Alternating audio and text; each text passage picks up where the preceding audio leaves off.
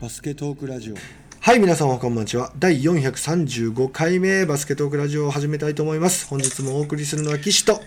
モン吉でどうもす。こんばんは。こんばんは。もう最近は岸とモン吉のこのツーガードみたいなね。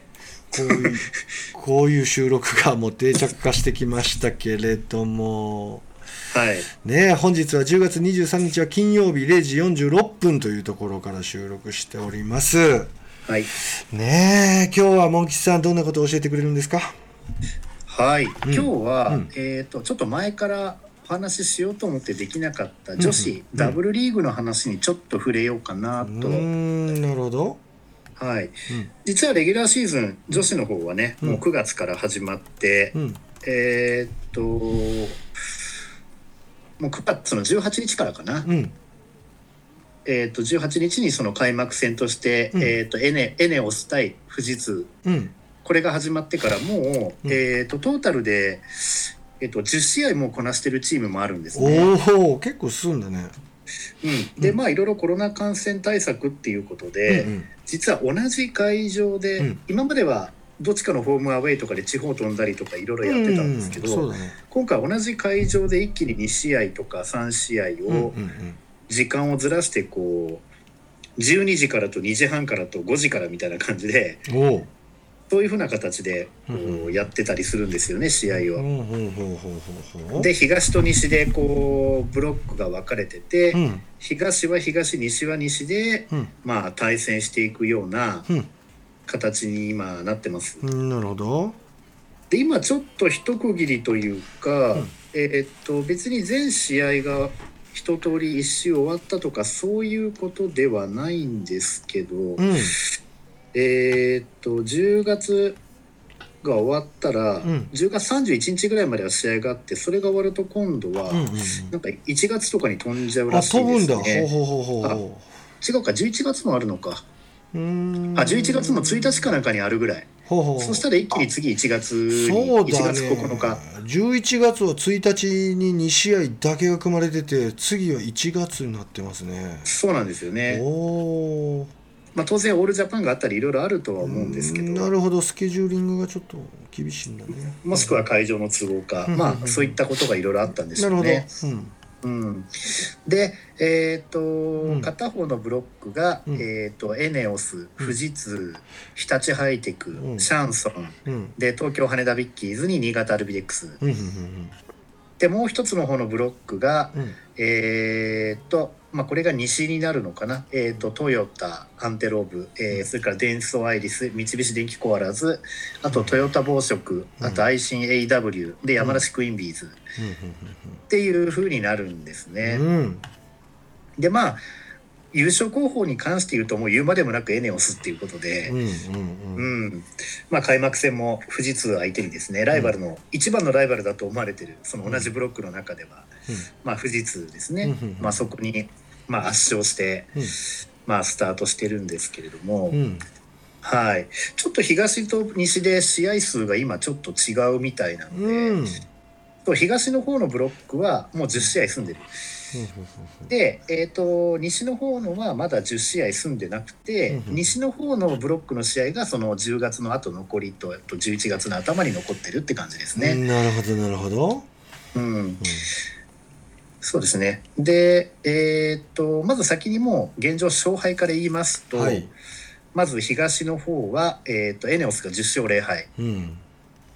2位がこれがね2チーム。ほ1つは富士通7勝3敗。でもう1つ7勝3敗のチームがあるんですよ。ううんうんうんうん。どこ？えシャンソンか日立ハイテクか東京羽田か新潟かなんですけど。うーん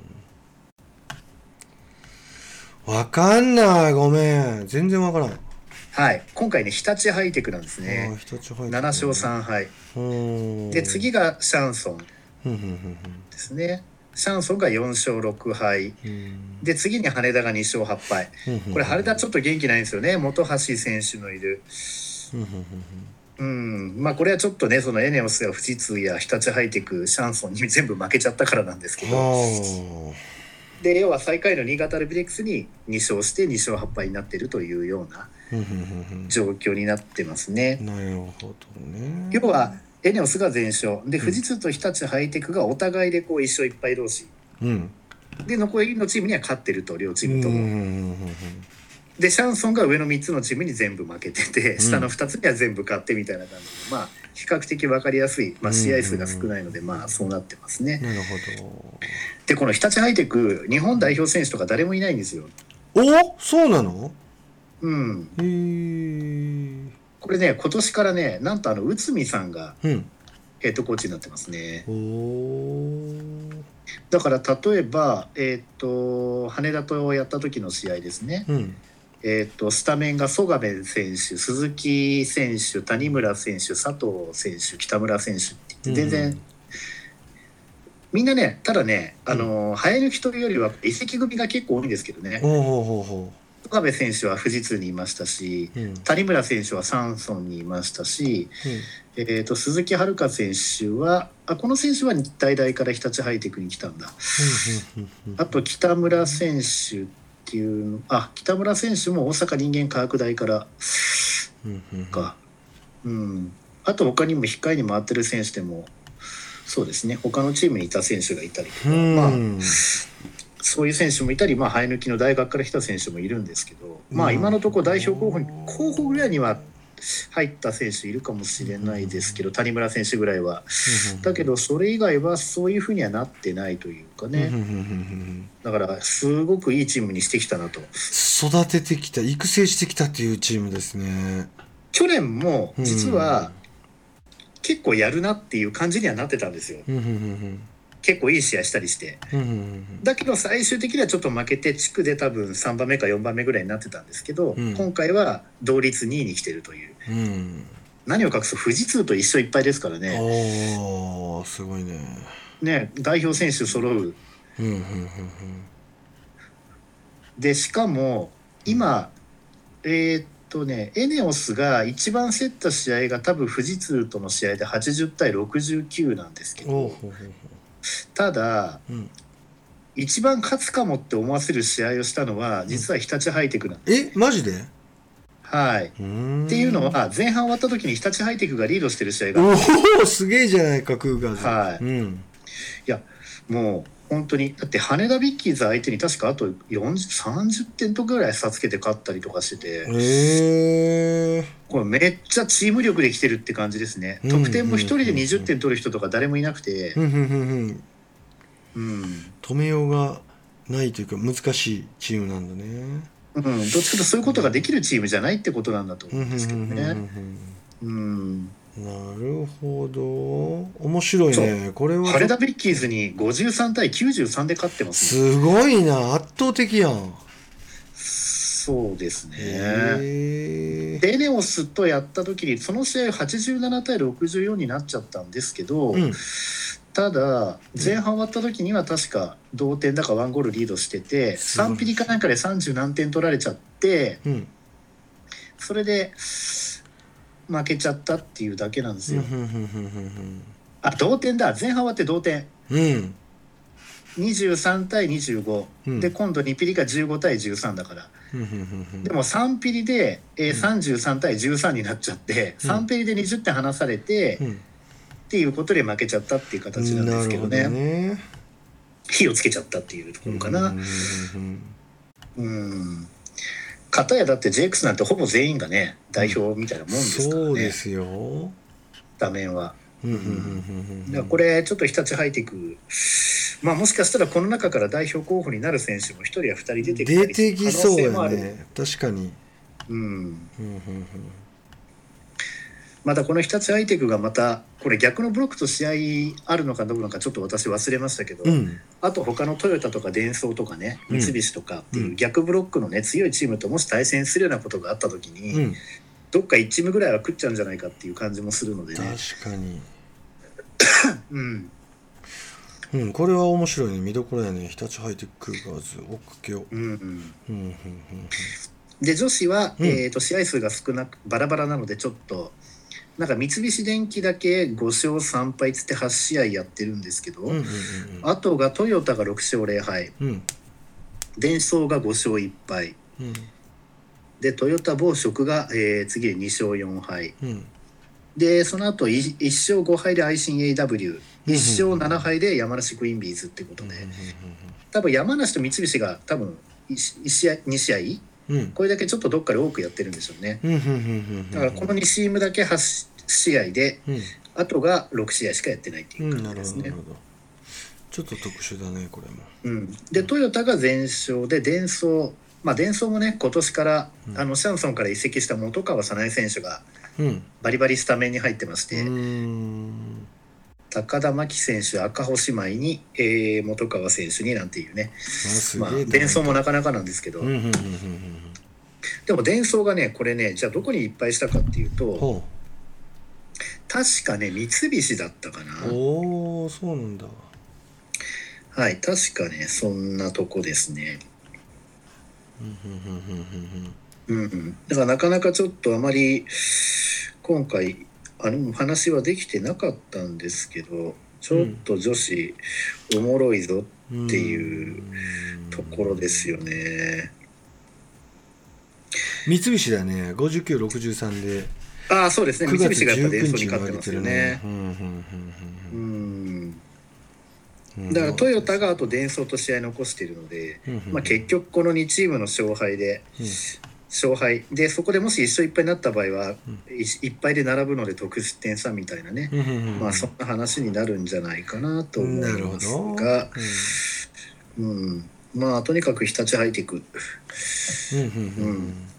楽しみです。面白いね日立ハイテク本当に。うん、いやーだから本当に内海さんすごいなと思って、うんうんうんうんうん、まあトヨタ暴食もねうん。うん中川さんが確かコーチになって、うん。うん、去年結構頑張ってたんですけど今年ちょっと振るわないんですけどうんうんうね、ん。うん。トヨタ暴食もまあいい選手育ててきてるんで、うん。まあ今勝敗的にはちょっといまいちになってるかもしれないですけど、うんどっかでちょっと三菱とも72対68とかいい試合してますからね。うんうんなるほどそれこそあの新人賞に輝いた東堂七子選手っていうね、うんうんうんはい、札幌山の手から来てる選手、うんうんうんまあ、こういう選手しっかり育ててきてますしうね、ん。うん。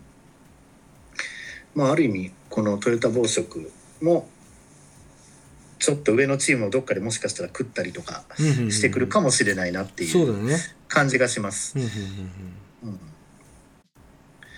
そうですね。あと女子はなんか最近ちょっと動きが面白いのが、うん。えっ、と高田真希選手が独立してねうん。会社の作ったりとか、えそうなの？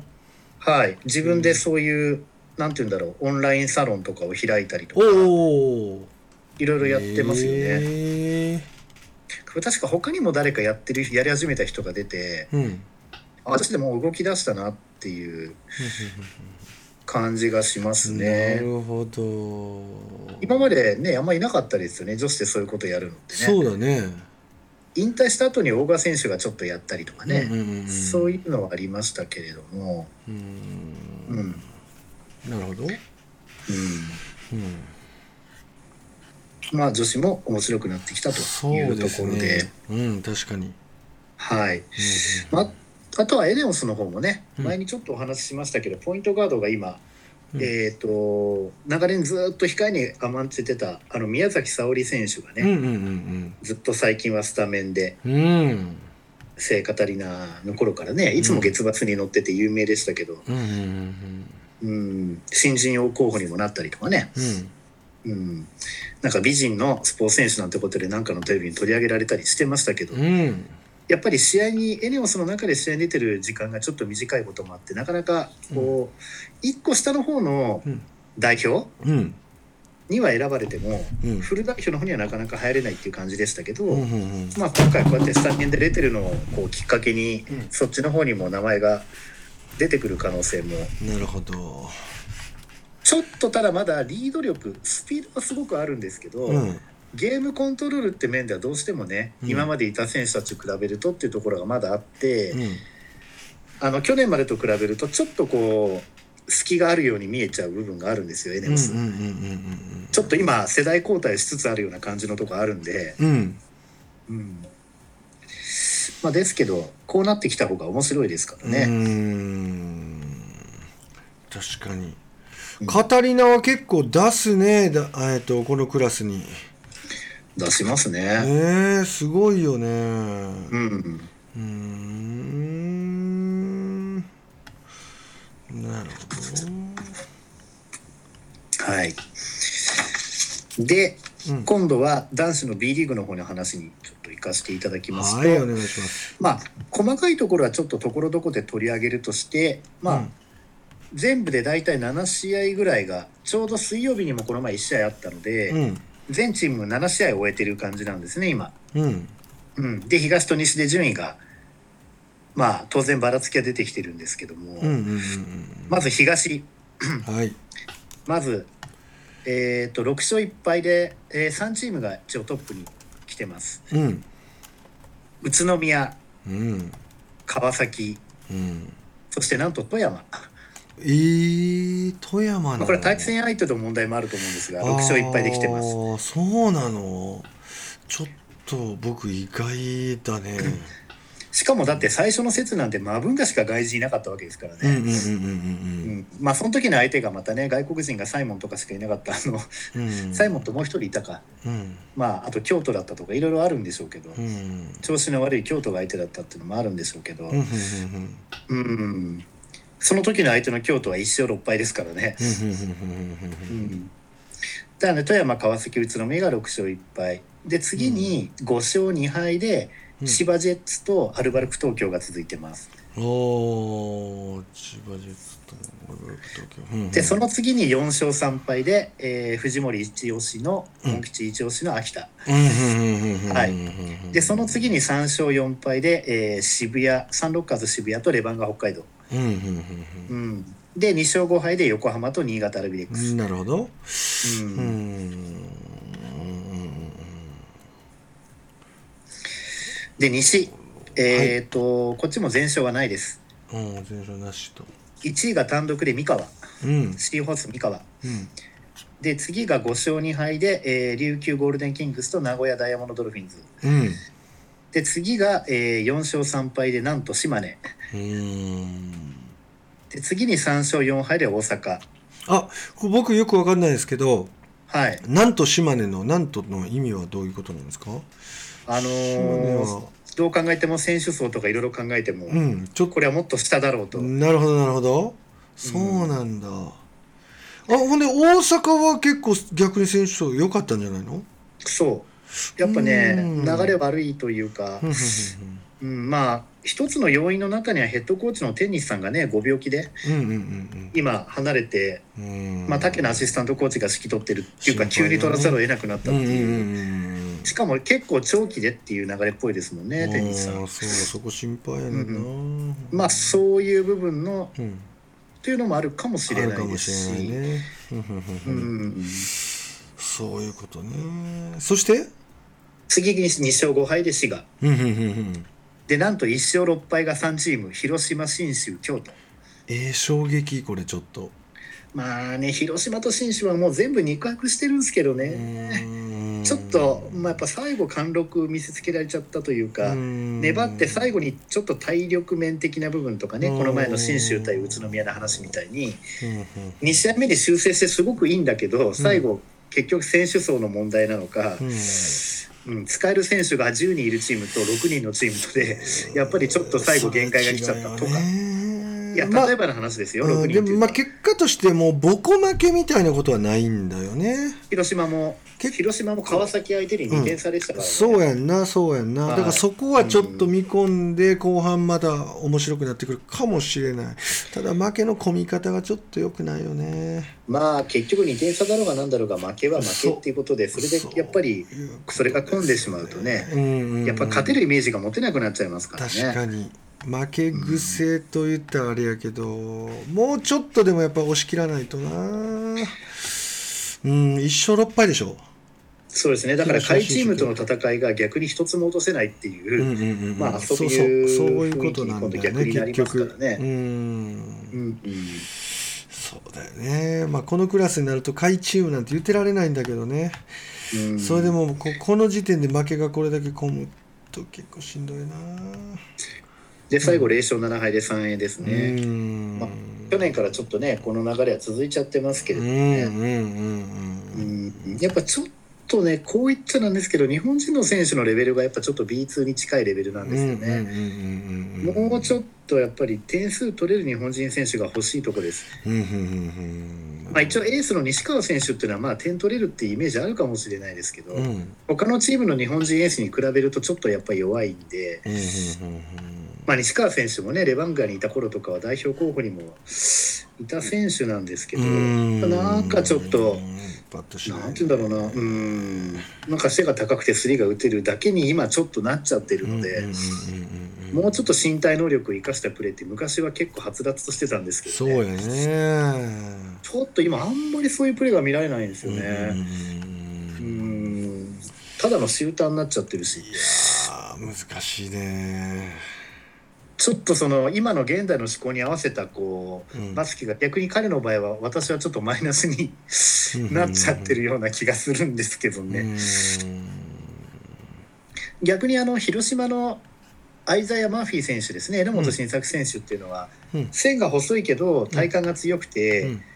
まあ、ガードですけども結構ガンガン突っ込んでって外国人選手に体ぶつけながらバスカン取りに行くっていうそういうバスケができてるので、まあ、そういう部分なんかも広島に勢いをもたらしてる部分はあるでしょうし、肉薄とした試合になってる一つの要因になってるんじゃないかなとは思うんですけどうんうね。ん。うん。ただどうしても彼が持ってる時間が多くなりすぎちゃって、うんまあオフェンスのバランスがもしかしたらあんまり良くなくなってしまってるっていうのもあるかもしれない。うんただ昇降格がない今年だから、うん。まあ彼に活躍させてねちょっとリーダーシップ持たせてっていうのもあるかもしれないです。し、うんまあ、あとは修正力っていう部分もねやっぱ連敗するかしないかっていう部分も含めてチームの強さに。だねやっぱ連敗しないっていうところが強いチームの一つの条件ですもんね。うん。うん。そうやな連敗しちゃうようじゃダメだなそうですね。あとは、えーっと、横浜ビーコルセアズがこの前ですね、うん。えっと、アルバルク東京とすごく肉薄とした試合をして、もしかして、アルバルクに勝っちゃうかもぐらいのうん。あの話になったんですよ。えどこどこどこ？アルバルクと横浜の試合であ横浜。ね横浜が。なるほど。はい。でこの時は、うん。えーっとですねちょっとルーキーの選手の大活躍が一つありましてですね、うん。はい。うん。えーとですね、ケドリック・ストックマン・ジュニアっていう練習生から上がってきた、うん。えー、と横須賀に住んでてスコットランド・プレップスクールってところに行ってて、うん。はい、そっからあの練習生として参加してきたのが今年、えー、といわゆる特別指定契約になってた選手なんですけどうんうん身長180センチのガード183センチうんうんのガードなんですけど、うんうんもうふわってすごい高く飛ぶんですよね。だからガードなのにリバウンドとかふわって取りに行けちゃうしうんだから千葉にいるコー・フリッピーみたいな感じの選手というか、この選手が結構ねスリーポイントにカットインにリバウンドに行って活躍してちょっと流れが変わってですううね、ん3ピリぐらいまでは結構いい試合になってたんですよね。最後見ると65対72ってことでしたけどうんね。うん、だからまあ榎本晋作選手もそうだし、うん。まあこう今お話しした選手もそうですし、まああのーちょっと去年までいなかった選手でねうんでちょっと面白い活躍する選手っていうのが出てきているのでもう少しチームにフィットしてきたら大阪のね、うん。まあ、久々に日本でプレーしてる隅野選手とか、うんうん、駒水大河ジャック選手とかこういった選手も出番がもうちょっと増えてきて、うん。うん、面白い存在になってきてくれるのかなと。な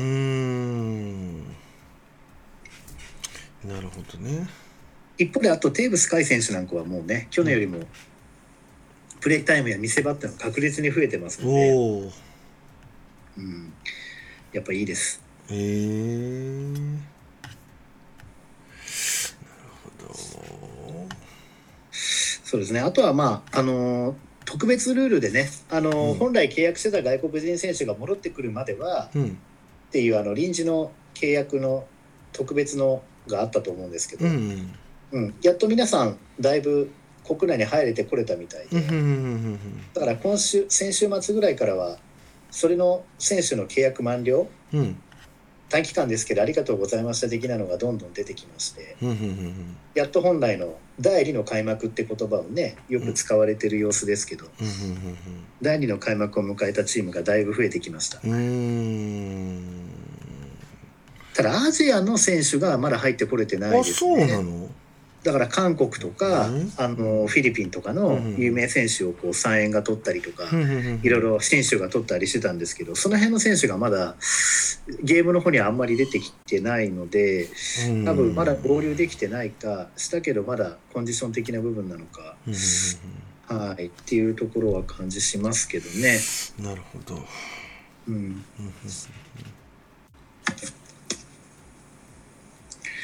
で今度 B2 うん。ですけど、はい。はい、B2 は、うん。えー、と順位的にはですね、えー、とまず東地区ははい。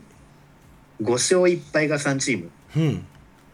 仙台越谷福島。これね仙台はともかく、うん。越谷福島が1位タイっていうのこれ誰がそう予想しただろうっていう。いやほんまにえー、これそうこれワンツースリーは仙台群馬茨城だろうと思ってたんですけど、うんうんうんうん。まあえー、と群馬茨城がまあ4勝2敗でその次にいて、その後にはもう1勝5敗でアースフレンズ東京 Z と青森。ちょっと離れてんな。うん。で8位で、えー山形ですね、うんうんうんで西地区はこれかなり潰し合いしてるな。4勝2敗が4チーム、うんああそうなのうん星分けてるねこれ。うんうんうん。FE 名古屋佐賀うん。熊本福岡これが4勝2敗で並んでます、うんその次に3勝3敗で、えー西宮と奈良が仲良く並んでます、うん。うん。うん、でその後1勝5敗で香川の0勝6敗の愛媛と、うんうんうん、うん。なるほどまあ群馬とかに関してはねこれ、まあ、まだ4勝2敗って、まあ、1位と1勝しか違わないですから、まあ。まあまあ。うん、選手層の厚さってところでだんだんだんだん後で上がってくる可能性はありますけどうね、ん。まあ越谷がまあ強いですね、でしかし西地区は星を分けてるね。すごいですね4勝2敗が上からよよ4位まで？4勝2敗？うん、はあこれはすごいな。そうですね。ねえ。で西宮ストークスが3勝3敗奈良と一緒で。まあ、全然でも射程圏内ですから。そうですね。ねうでストークスといえば谷選手がなんとねんうん。B2 個人通算。うん。スリーポイント300本達成ということで、うんうんうんうん記念 T シャツも出るらしいですよ。ああそうなんだ。はい、ちょっとまああれですけどブロックランキングにも谷選手なぜかこの前4位に入ってたらしいですけど、ブロック？ブロックショットランキングに谷選手入ってたらしい、なんかちょっと意外なんですけど。そうですね。うん。これはちょっとねびっくりしましたけどね。こっそり入った感じやね密かに入ってたっていう。うんうんそうですね。得点ランキングにアレクサンダー・ジョーンズ選手が3位でうん。うん入ってますうんうね、んリバウンドもアレクサンダー・ジョーンズ選手が6位で入ってます。うんうんアシストはバーンズ選手が東京 Z で4位に入ってますね。うんうんうんうん。1位がねうん。あの熊本の石川海人選手で7.81試合平均。ええ鬼。鬼ですこれは1試合平均7.8アシストってなかなかないなこれ。いやすごいよ。でねブロックショットランキング、うん。えーっと1位が、えー福島のネパウエ選手。うん。1.8、うん。で2位タイで、えー、と越谷のベンジャミン・ローソン選手。確か2メートル12ぐらいなんだよな背が、あとアレクサンダー・ジョーンズストークス、これもに1.5でタイ。うん。2位が2人。で4位に谷選手で1.3うんうんなんとその次の、えー、と青森のジョシュア・クロフォード選手とかうん。香川のケビン・コッツァー選手とかうん。よりもブロックショットの平均が高いという。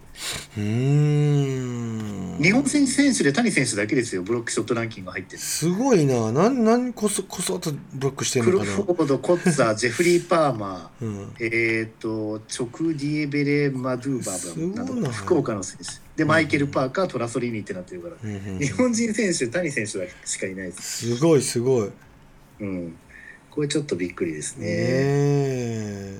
うんそういう意味では B1 の方のランキングもそれこそ言わなきゃいけないんですけど、うん。えー、と得点はマブンガ選手とガードナー選手がうん。トップタイで1試合平均24.1平均で24.1なんか取れる？すげえな。でも今ここで2人が綺麗に並んでるところがまた面白いですけどね、うんうんうんまさに得点マシーン 2, 巨2大巨頭の得点マシーンがちゃんと並んでるっていうね、うんうんうん次がね新潟のロスコアレンで23.3うんうん。で同じく、えー千葉から北海道に移籍したニック・メイヨ選手も23.3うん。でその次に、えー5位でファジーカスで21.4、うん。5位タイでジョシュ・ホーキンソン信州で結構頑張ってた選手ですね、うんうんでその次に7位ここもタイですね。19.1、うん。グレゴリー・エネチエチェニケ広島のエチェニケと島根のブックス選手。でその次に9位で単えっ、とまあ純日本人って言ったらちょっとあれですけどね、ファジーカス選手帰化してるからっていうふうに考えるとあれですけど、金丸選手が金丸康介が18.3うん。で10位にアレックス・カーク。アレックス・カークね。でリバウンドがですね、えー、と琉球ゴールデンキングスのジャック・クーリー選手。この選手本当強い、ああそう。うん、へーほんと強い。白人選手なんですけどね、うん。なんて言うんだろう。なんかオーストラリアとかニュージーランドのなんかラグビー選手みたいな体格しててね。うん白人選手で、うん。この選手ゴール下無敵に近いですね。ああそうなんだ。まあゴール下が無敵というかゴール下のパワーにおいて無敵に近いというか。リバウンド次が11.4でホーキンソン。その次が、えー大阪のハレルソンその次にセバスチャン・サイズで5位にアイラ・ブラウン。6位にアレックス・カーク。うん。7位にニック・メイヨエチェニケ。うん。ファジーカス並んでて。もうハジガス並んでて。で10位にベクトン選手横浜。でアシストがですね、えっ、と1位が富樫で6.42ふん。位が斎藤匠うんもう一人2位タイで宇都直樹。宇都ちゃん来てますね。すごいね宇都選手。うん。で次に4位で伊藤達也選手大阪。うんん、で5位がマブンガ5.1ふんジュリアン・マブンがうん。で6位に2人、えー広島の田渡亮とこれ私一押しの、えー信州西山達也選手。うんふんふんふんふんふん。5, 5本で。で8位タイで2人えーっと熊本から広島に来て今頑張ってる、えー古野選手。うん。この選手九州の大学出身なんでね。うん。学生時代実はそんな有名じゃなかったんですけど熊本で長らくスタメン取ってて、うん。去年だかに広島に来てっていうところで、結構まだ B リーグになる前うん。NBL の時に広島でスタメンで出ててですおね。おドラゴンフライズ一流選手と対戦してこう経験を積んで、名を上げてきた選手ですね。日本経済大学か。そうです。うんうんうんあとその古野選手とタイで、えー横浜の森井選手。うん。うんうんで安藤選手安藤誠也。安藤誠也選手な。うん。うんブロックショットは、えーニック・メイヨ1.7リチャード・ヘンドリック新潟1.6広島のトレイラー選手1.4うんうん。横浜のベクトン選手1.4は1.4が多いなと,、えー、と川崎のカルファニー選手あとアイダ・ブラウン。うん。うん。うん。3位が4人いるのか。うんその次にセバスチャン・サイズカディーム・コールビー。であとギャビン・エドワーズにアレックス・カーうん。あスチールになると日本人選手も多く入ってますあが、ね。1位はでも2.7、えー川崎のパブロ・アギラール選手。うんうん確か元スペイン代表だった選手だったかな、うんそうなの？ポジションはパワーフォワード。うんうんで2位が3円の川島選手。うん3位が3円の鈴木選手。なぜかスチールにスチールの2位と3位に3円が食い込んでます。すごいね。うん。その次に、えー3位タイで鈴木達也選手と3位タイで斉藤匠ふんふんふんふんでその後5位タイで、えー日大から富山に行った松脇選手松と脇。サンロッカーズ渋谷の元レイカーズのライアン・ケリー選手ですね。で最後が7位タイで4人。1.6うんうん。ジャック・クーリあジャック・クーリーまた出てきた。うん。ー、はい、で新潟のヘンドリックス。うんでここで初登場秋田の長谷川。ああ長谷川選手。うん。これあれですよね。長谷川昇だったっけな？長谷昇って言われてますけどね、うん。能代工業から早稲田行ったサウスですね。でザック・バランスキー。ザック・バランスキーね。でスリーポイントに関してはちょっとこれ成功率になっちゃってますね、うん。本数というよりは。あ本当だね。うん。河村拓哉がなんと1位で66.7うーん2位が金丸康介アイシンでワンツーですね。56点、うん。次でファジーカスで50%この人すげえなファジカス。うん。で4位に岸本隆一琉球。うん。うんであとこの前独立してなんか自分の会社作った狩野祐介。えー、彼のユうスケさんなんで何独立した？のなんかバスケットのうん。そういう何かやる会社を作ってましたよ、へえそうなんだうん。やっぱこれもオンラインサロンとかっていうのもやってるんでしょうし多分オフシーズンにクリニックやったりとかってこともやるんでしょううんうんね、うんでもバスケットに関する会社になってましたね、ん。でその次に、えー新人王を取った前田悟。うん。45.7%うん。で次が安藤修斗選手で44.4%うんと次が松井慶十郎44%うん。次が富樫選手で43.3%うん。でラスト10位が秋チェンバース42.4%、アキチェンバース。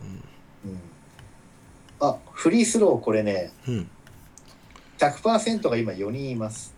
おおあれこれでもあうーんとねうん。カルファニ川崎のカルファニ北海道の田島朝日。うん。スティーホース三河の長野選手。うん。あと広島のケネディ、この四人がこんなにいん100%の？すごいな。うん、で次はもう5位タイになっちゃうんですけど、うん。なんと新潟に行った能見選手、あ直美選手ね。はい。うん、あと安藤修斗。これが93.3%で5位、次が7位91.2%アレックス・カーク。うんで8位が90.9%でなんと岡田優太うんうん選手、うん。で9位が2人、えー、と秋田に移籍している細谷選手と、うん。あとは、えーサンロッカーズのライアン・ケリー選手が90%うん。これ金丸選手外しちゃったのかな？確かいきなり今年外してましたよね、いきなり外してたよ。モン吉紹介してくれた。うん。でしたよね、うん。だからまあしょうがないのかなっていうところですけど、うんうんまあここからこの後ずっと連発で決めていくとまたねパーセンテージ上がるんでしょうが、うんうんうん、今現在そんなところですかうん。ね、得点越谷がねその優勝一応今ほら B2 だと強いですけど、うん。えー、と得点ランキングだと10位にアイザック・バッツ。うん。リバウンド、えー、と15.5で。一試合でリバウンドが13.0で2位アイザック・バッツ、うん。うん。うん、アシストは6位うんうん。畠山選手。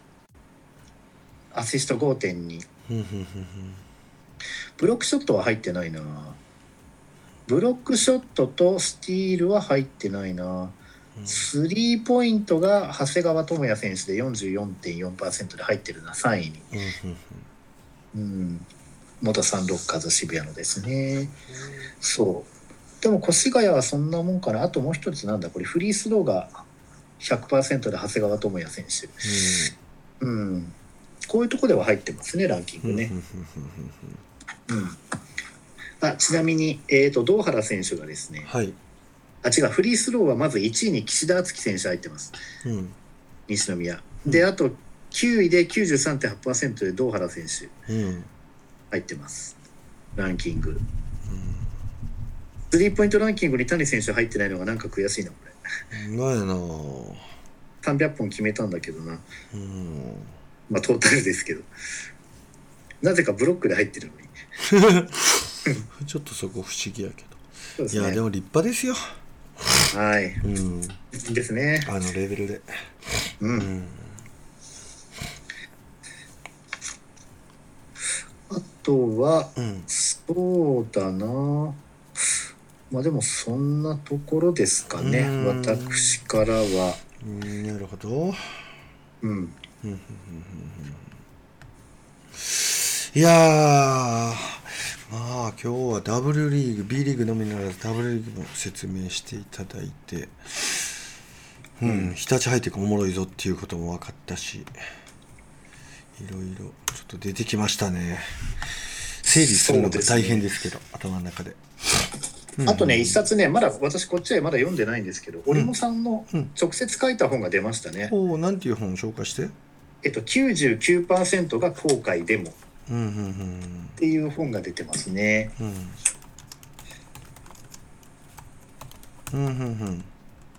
うん。はい。なるほど。あとね、もう一冊、これはうん。その人が書いたわけじゃないんですけど、えっと、コーチとは自分を知ることから始まるっていう題名の本が今出ててですね、うーんあのーアルバルク東京 B リーグ元年の時に、うん。アルバルク東京のヘッドコーチやってた伊藤拓磨選手、うんうん。あらさ選手じゃないやヘッドコーチに、うん。うん、アルバルクの中で全部英語でやろうって言ったあのうんうんうんうん。コーチが、えーっと要は訳してる、ほう。ん、うなるほど。デニー・カイバーさんという方の、うんうんうんバスケットボールコーチでありカウンセラーの人。の書いた本を向こうで、とにかくコーチ生活の中でその人の本をバイブルにしてたみたいなんですよね。でその人の本をなんか訳してうん。それが本になってるんですよ。で私今こっちから読んでますね。うんそのコーチに関する。なるほど。2冊のうちのそっちから読んでると。私はそっちから今読んでますけれどね。うんうんうんうんうんうん。まあ書籍のその背景としてそのプロコーチ活動をする中で傍りに存在していた書籍。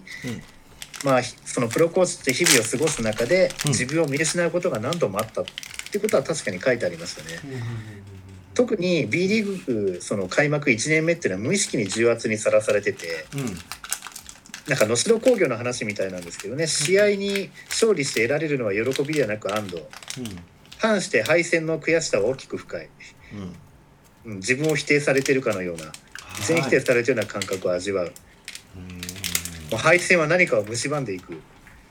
そんな時に改めてこの本に手を伸ばしていた。と、まあ、そんな本なんです。読みたい！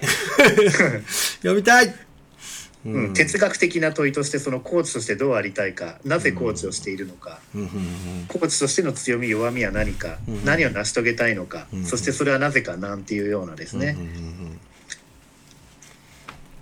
まあ、コーチ仲間から相談を受けたり互いの悩みを共有する中で、うん。自分自身を見つめ直すきっかけをくれたと。っていうような、うん。うん、これ即ポチやわ。コーチとは自分を知ることから始めるっていうやつねそうです、うん。私も今読んでて半分ぐらい来てますけど、それ即ポチやね、うん。やっぱりさ、はい。一生懸命やるからこそ負けた時になんか自分を責めてしまうよね。そうですね、ん。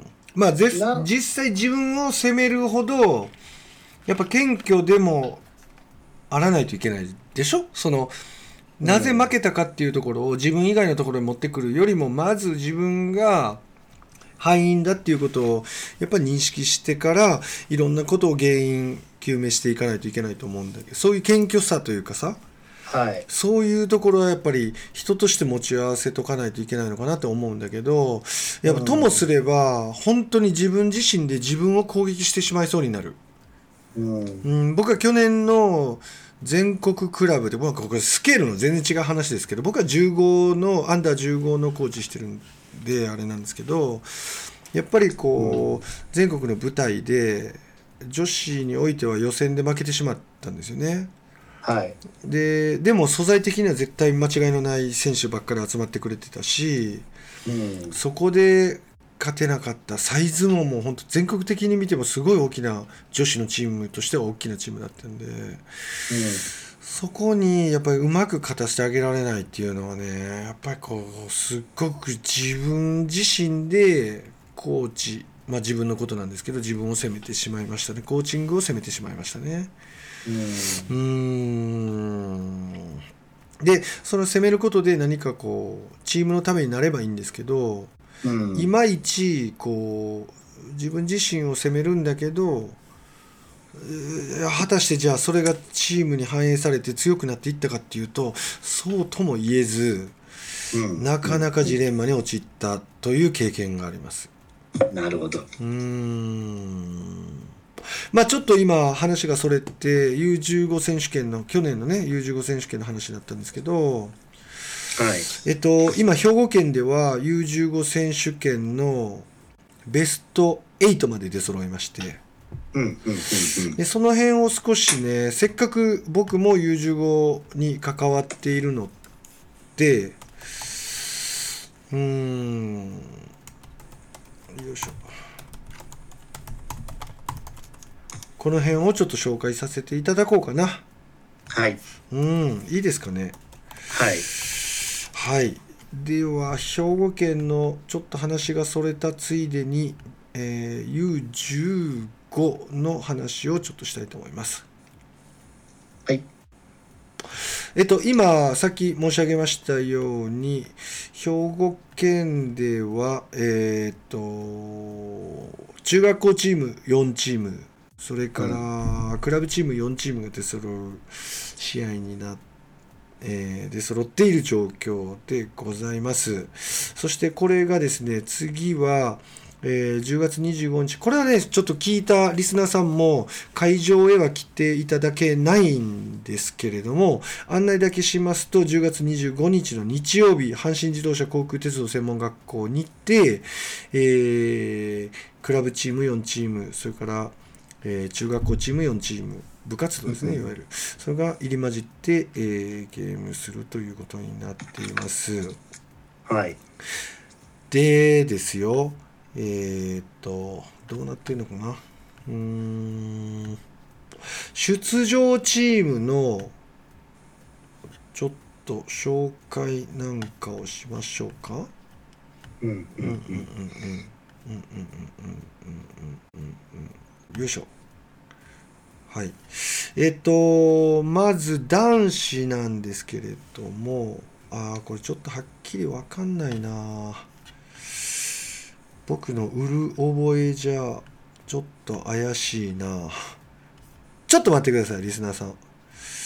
ちょっとだけ待ってください。うーんうんうんうんうんうん。出そうです。もうちょっと。とすれば出そうです。準備しとけばよかったんですが。出そうです。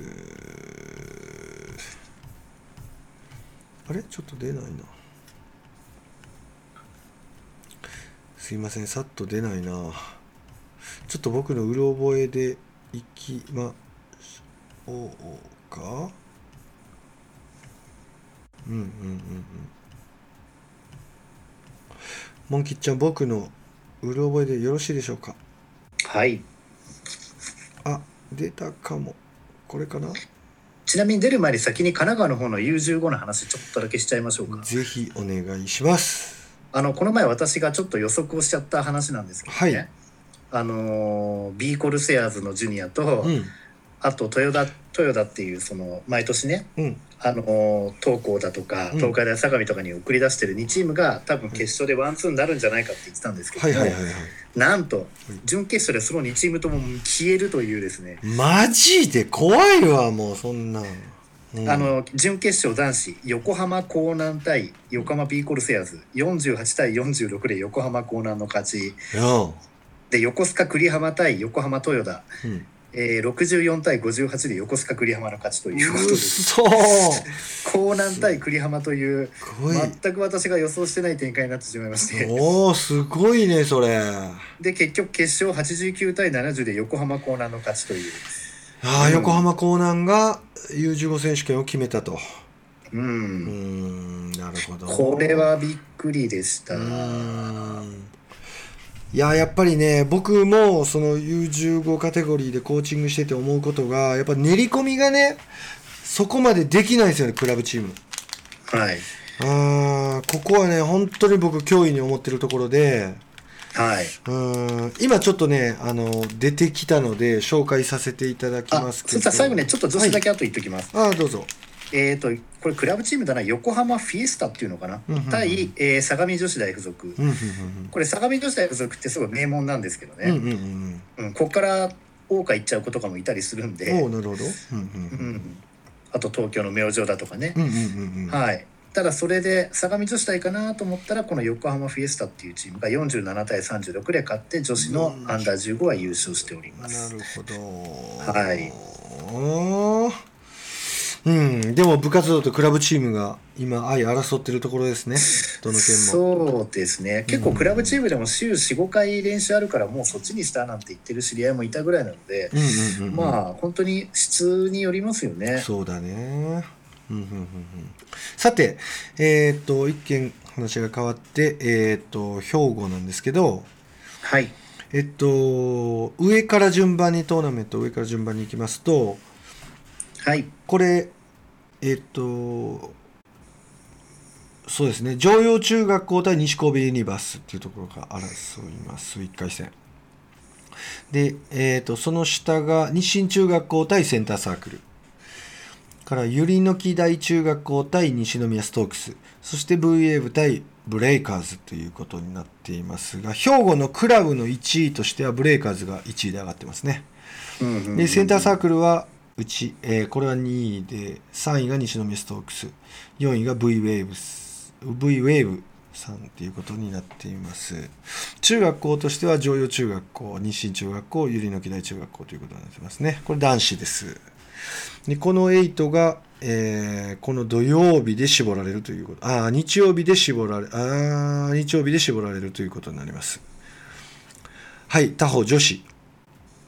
ゆり学院中学校対アルゴスジュニアそして多田中学校対兵庫フォース。兵庫フォースはねレイクフォースさんのところが兵庫にちょっと視点を出したという形でね、うんうんうん。兵庫にレイクが来たぞと言ってねもう黒船襲来ですよ僕らにしたら、うん。怖い怖いっつって。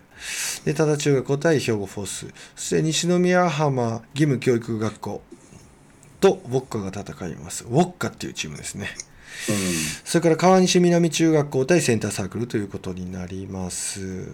で、うんうんうん。1位がセンターサークル、クラブとしてね。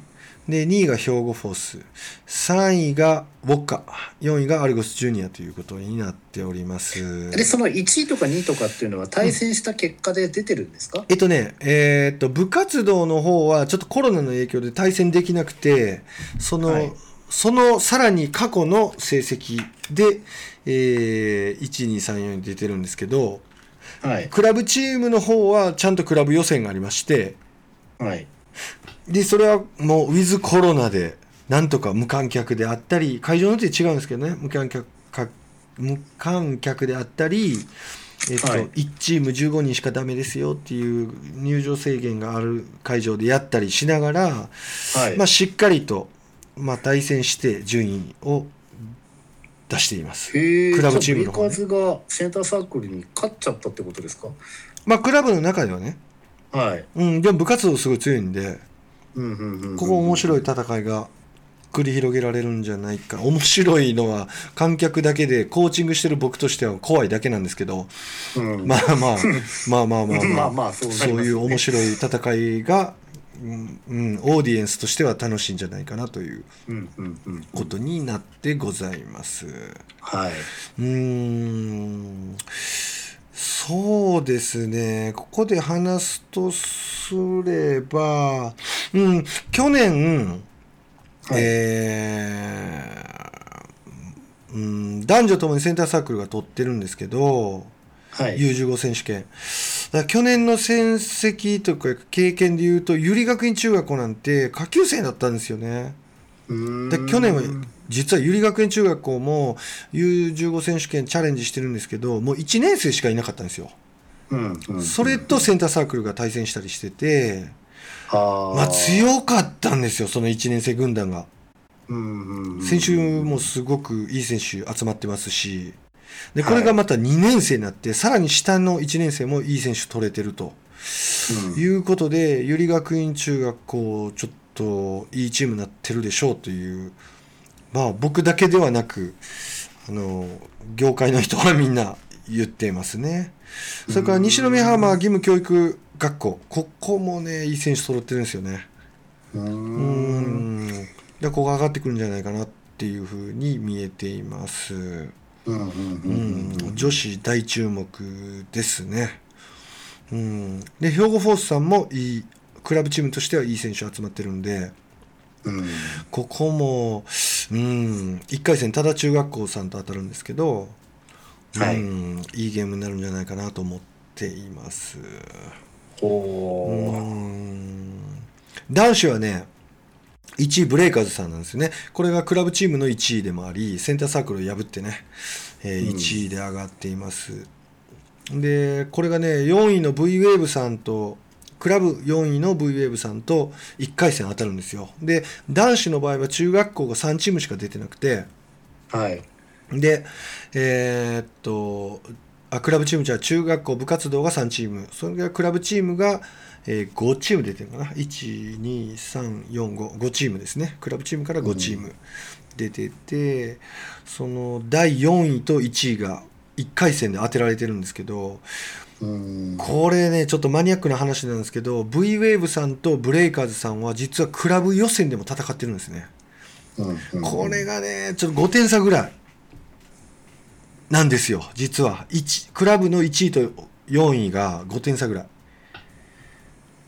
じゃあ全然どうなるかわからないですどねうなるか分かんないの。この男子のもうリスナーさんよく聞いといてください。この男子の1回戦からもう目が離せないです。これはね本当に拮抗してるんですよね。実はクラブチーム。そうなんですよ。で西宮ストークスさんもむちゃくちゃいいチームで。うん。これもね西宮ストークスさんクラブ3位で出てくるんですけどこれもねなかなかちょっと面白いですよ。ですですです。うん。でちょっとね今回部活動のちょ常陽中学校日清中学校百合の木大中学校なんですけどちょっと情報があんまり入ってなくて今年はコロナの影響もあり公式戦も行われてないんでうんちょっと分かんないんですよね。うん。だクラブはもうがっちりやったんでどんなチームかっていうことは分かってるんですけどうん。うーん。そう西神戸ユニバースさんもこれまたいいチームなんで1回戦常陽中学校と西神戸ユニバースの好ゲームっていうのもすっごい楽しみでうんこれは本当にね次まあまあ見一般の方は見に来ることはできないんですけど阪神自動車航空鉄道専門学校これがね10月25日日曜日。うん。この男子女子は結構面白いね。ううんんここで、えっと、準決勝まで行くんですよ。準決勝の試合まで行われるんで、で、25日に準決勝の結果が出て、31日土曜日はグリーンアリーナで決勝が行われます。それサンテレビでやらないんですか？あ、サンテレビでね、えーは U15 いもハイライトムービーは作っていただけるみたいです。で会場もアンダー18のあのガチウィンターカップと、えージュニアウィンターカップが同会場ということで、うん盛り上がっていくんじゃないかなと思うんですけどね。あ、ここで紹介しておきたいのは、10月31日土曜日、グリーンアリーナなんですけど、アンダー15は、えーっと、女子が14時から、で、男子が16時から決勝が行われます。うん。うん。これすごい観客になるんじゃうかな思ってて。あそれは見れるんですか？あこれはこあそうなんですよ。ここも紹介しておきたいんですけどこれはす見れるんですよ。へえ。モン吉ナイス質問ですね。これはね最後は入場制限がなく見れるんですよね。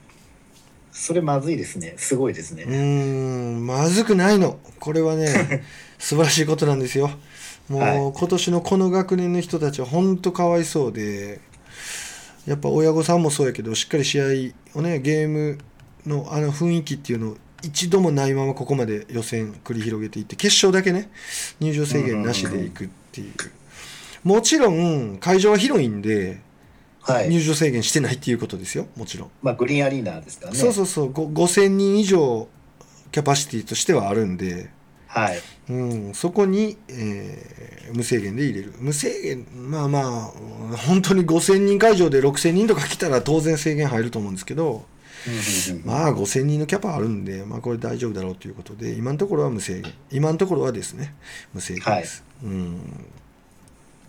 そんなことになってございます。うんうんうんうん本当にねバスケトークラジオをやる前え違う、えっとセンターサークルっていうチームを運営する前からバスケトークラジオをやってるんではい。こんなことをまさか自分の口から ご説明するラジオになるとは思っていませんで本当に自分でも不思議な感じなんですけど。うん。うーん。まあとりあえず何て言うんですか？エリート8っていうんですかね。はい。うん、センターサークルとしては両方ともエリート8に食い込んでおります。頑張って、はい。うん、ここからどうなるかでございますがまあ引き続きこれねフォーカス当てていきたいと思います、ううんんうん例えばあと話変わりますけど、はい。あの高校生のウィンターカップはね無事再開、あの開催されることがちゃんと決まって武蔵野森で。はいはい。で神奈川県のうん。出場校が決まりまして、うんうんうんうん。はい。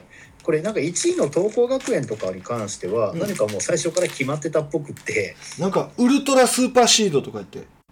そうですね、うん。でもう1位はもうそれで決まりっぽくって、うんうん。で2位以下を決めるトーナメンあトをやってそうていうことなのあれって。で男子の2位と1位あ1位と2位と3位までがウィンターカップ出れて、うん女子は2チーム出れるみたいな感じなんですよあね。そうなの？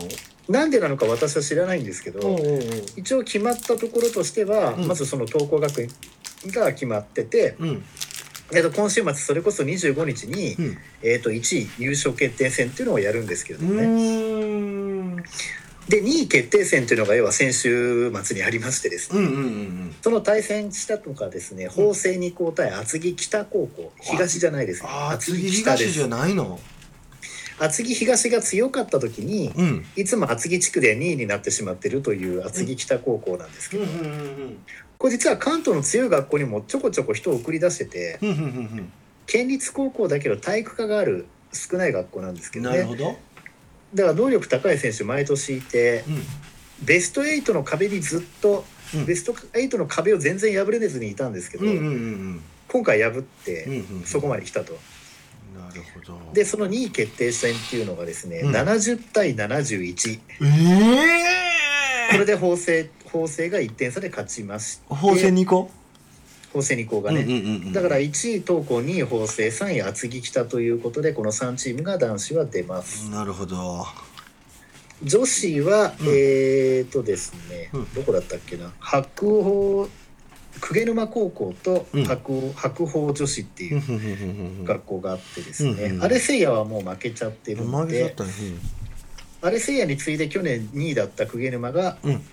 えー、と83対69で白鵬女子を破って、うんうんうんうん。まあ、この2チームが、まあ、ウィンターカップに出るとうん。いうことになっております。なるほどなるほど。ちなみにうん。この男子に関してはそのトークを抜いたうんチームでそのトーナメントを組まれてやってたんですけど、うん。久々にそこの中のベスト4に湘南工大附属がですね、うん。久々に上がってきましたけどもね、うん。だからトークを抜いた2345位までのチームの中には、うん。その法政二高と厚木北以外に、うん。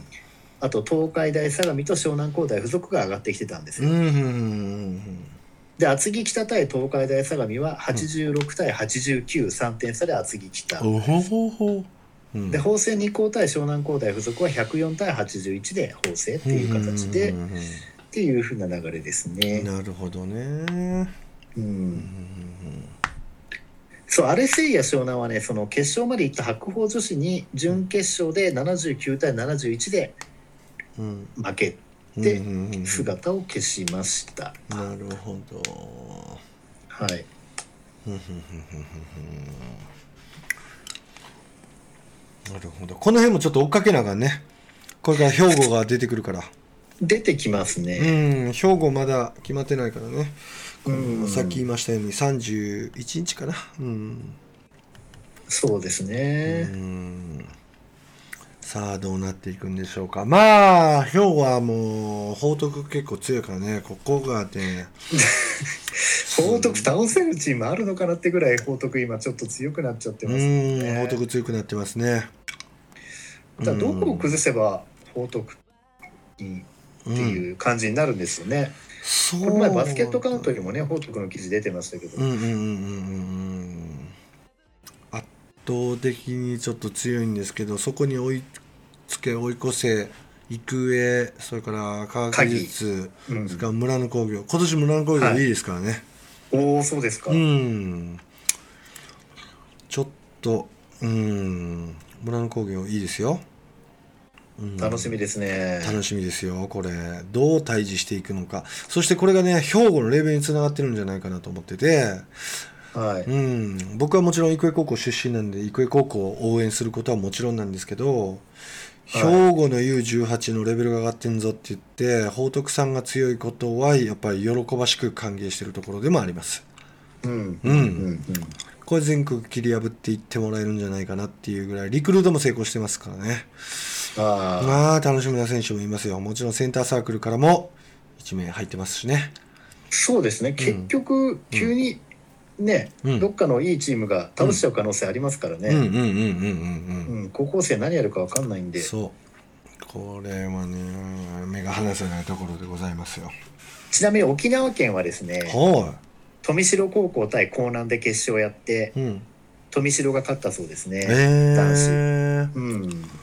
やっぱ江南はちょっと連発で負けちゃってますね、富城にここのとこ。うん。うんうんうんうんうんうんそうか。沖縄コーナー木村先生かな？井上井上君代先生ですね。ああ井上先生か。うんうん。うん。うん。なるほど。どんどん決まってんねやろな。でもバスケットボールラインちょっと叩いてみようか。いいか。またこれは改めてやりましょうか。そうしましょうかね。ね。あー結構はい。時間もかかるだろうし、なるほどなるほど。OK そんな感じですかね今日は。はい、そうですね。うんうんうんうんまだねいろいろちょっと話したいこともあったんですけれども今日はこの辺にしときましょはい。ううんうんうんうんありがとうございました今日も勉強になりましたはい。はい、えー皆さんも435回目のバスケトークラジオ楽しんでいただけましたでしょうか？本日お送りしましたのは岸とモン吉でした。See you next time バイバイバイバイ。